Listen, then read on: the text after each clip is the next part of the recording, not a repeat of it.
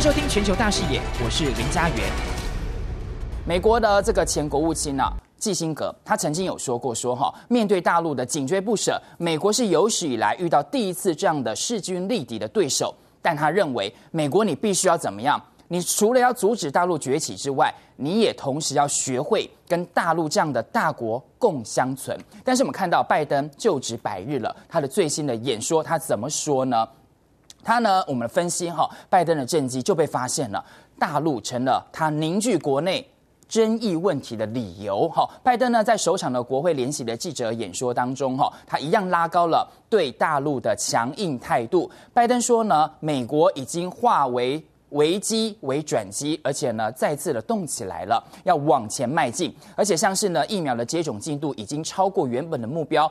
呼吁每个人要接种疫苗，但大家都知道嘛，疫呃，美国你是抢着拿那么多疫苗，结果这个呃疫苗的民族主义嘛，全世界呢恐怕还引发更多的杂音了。另外呢，还说呢，各界关注的是抗中政策嘛，那拜登说呢，他已经呢向习近平有说了，还挑明的说，说呢美军会在印太地区维持强大的军力，就像我们为北大西洋公约组织在欧洲所做的是一样的。那这什么意思呢？北约其实有说哈，任何一个国家遭受到攻击的话，他们会一起来抵抗的。那所以在印太地区也有类似北约的话，如果未来台湾、未来日本或者是韩国被攻击的话，美国你会介入吗？不要这样子那么的暧昧哈。那其实再来看到的是说呢，呃，美国说哈，不是要开启冲突，而是要防范冲突。拜登呢还鼓励民众要买美国货，他还指出来说。对抗啊，气候变迁的发展，有一些再生能源，也有一些创新的工作机会，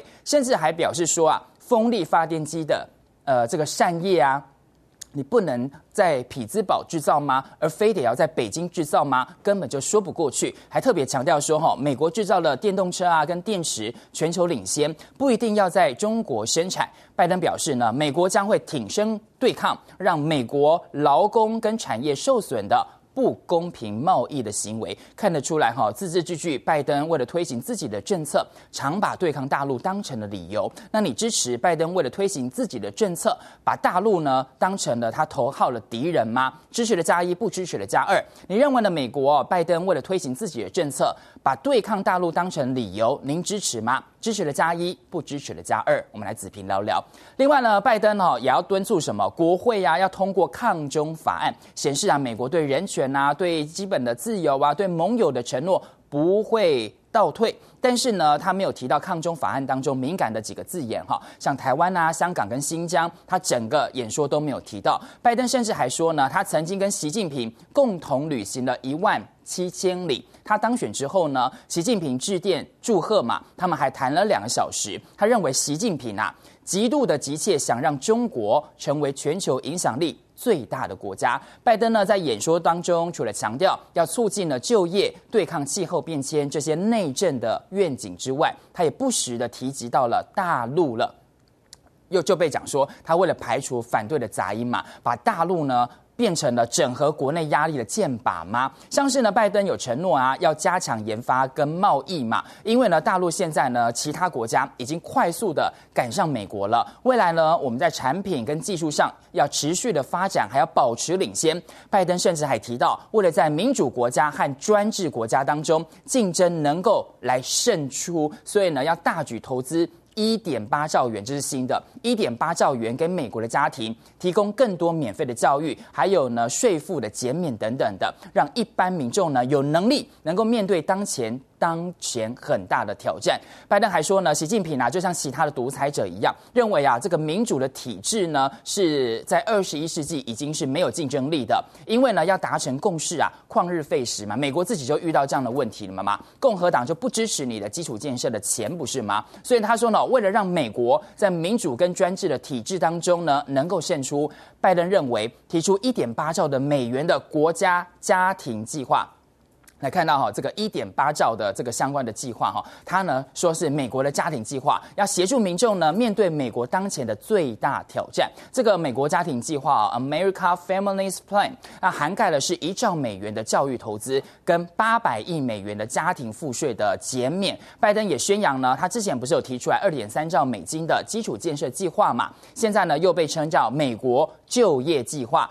拜登强调呢，这个计划所提供的基础建设的工作机会，将近呢百分之九十是不需要大学文凭的。这是跟谁喊话呢？因为呢，这是蓝领的建设的美国蓝图。这什么意思呢？因为呢，没有大学的学历的劳工，就是呢前总统特朗普、川普的主要支持者。那因为啊，共和党就是川普的支持者，他们呢是反对拜登的大基建建化的。所以呢，拜登这个时候提出来说，这个建设呢是让你百分之九十不用大学文凭的人就能够来工作的。所以呢，他为了怎么样？为了呢要通过自己的法案，所以通通都怪给了中国大陆，而且呢还说呢这是给蓝领的工作机会。希望啊，共和党能够不要反对，因为你知道吗？拜登哦，总计要花四亿美金的这个提案哈，必须要国会通过才能够成真呐。虽然这个法案哦，可以在民主党居多数的众议院通过，但是呢，在参院哦，是必须共和党的人也要支持的。但共和党对于他的法案就是相当的感冒反弹嘛，因此可以看得出来呢，拜登哦，为了要通过法案，常常拿中国大陆来说嘴。美国副总统兼任联邦参议院议长贺锦丽和众议院议长裴洛西两人击肘出席美国总统拜登的国会演说，这也是史上第一次美国总统在国会进行演说时出现两位女性参众议长坐在后方，这也是美国建国两百四十五年来第一次女性写下历史。有民主党籍参议员就形容这是美国的光荣和骄傲。Now, after just 100 days, I can report to the nation. America is on the move again. 拜登说，他上任后执政重点就是要让美国再次动起来。他也提及美中关系，说欢迎竞争，但不会挑起冲突。The investments I propose tonight also advance the foreign policy, in my view, that benefits the middle class. That means making sure every nation plays by the same rules in the global economy, including China. My discussions, in my discussion with President Xi, I told him, we welcome the competition. We're not looking for conflict. But I made absolutely clear that we will defend America's interest across the board. 拜登也誓言将化危机为转机，提出全新的抵税方案，要重建因为疫情冲击的中产阶级和那些被遗忘的劳工。而他也表明，美国会在印太地区继续维持强大军力。 America will stand up to unfair trade practices that undercut American workers and American industries, like subsidies from state to state owned operations and enterprises, and the theft of American technology and intellectual property. I also told President Xi that we'll maintain a strong military presence in the Indo Pacific, just as we do with NATO and Europe, not to start a conflict, but to prevent one. 对于美俄关系恶化，美国宣布制裁俄罗斯一些官员和实体。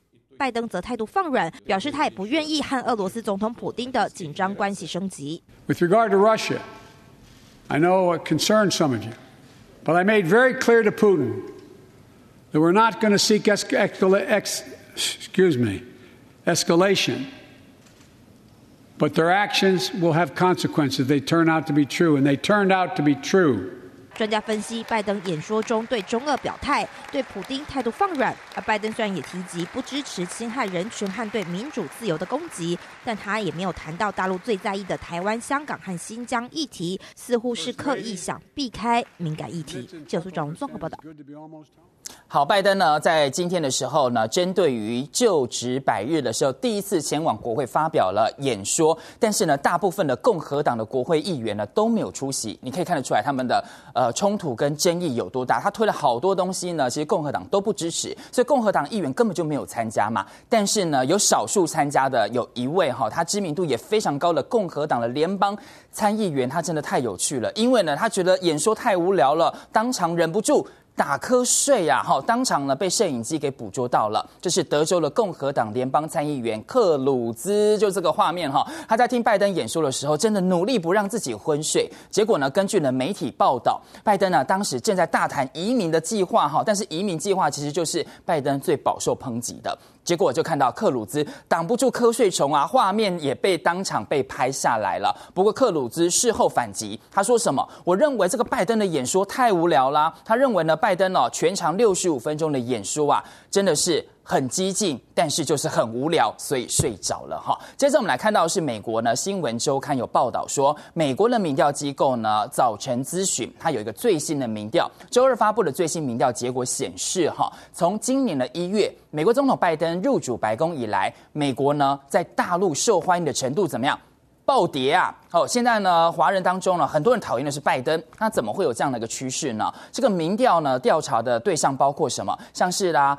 澳洲啊、加拿大、法国、德国、印度啊、俄罗斯跟日本、韩国等等十四个国家，数据有显示呢，拜登上台之后，在美国其他的十二个国家受欢迎的程度是有提升的哦，但是唯独在两个国家是下降的。第一个是大陆，第二个是韩国，好，而且呢，大陆是大幅的怎么样下降？难道就是因为你常常一直对抗中国大陆？那为什么中国大陆的人，这个华人要对你有好感呢？具体而言呢，不喜欢美国的中国人呢，这边比例呢，从之前的百分之六十五，竟然提高了百分之七十四哈，那喜欢美国的中国人呢，比例从百分之二十一下降到了百分之十七。那我们想问一下这个华人啊，因为我们节目很多华人在收看的，你呢是喜欢美国的，好，帮我们加一，好，觉得说觉得是负面观感比较多的哈，讨厌美国的是加二。我们来问问看大家，你呢看到这个最新民调，你觉得你是属于支持？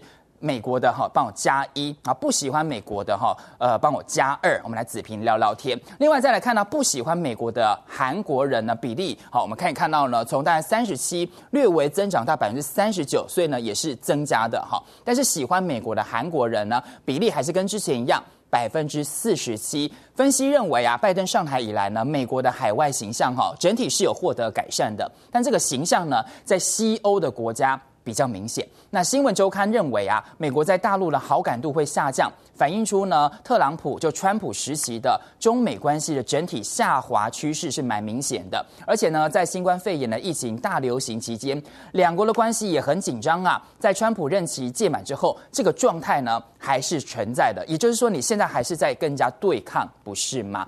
另外呢，根据路透呢，还有呢，伊普所所发布的最新的民调显示，百分之五十五的美国人。是认可拜登的团队执政百日的成绩表现，支持度呢超过了川普任内的民调。那拜登呢在抗疫的防疫呢是最受瞩目的，而且满意度百分之六十五。但是你拿了那么多的这个疫苗在手上，全世界很多是反弹的嘛哈。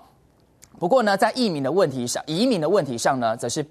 呃，有一些抨击了哈，赞同他的边境政策只有百分之四十二，反对的高达百分之四十九。另外呢，对于呢拜登终结前总统川普的美国优先主义孤立主义的宣誓呢，说什么美国回来啦，民主回来啦。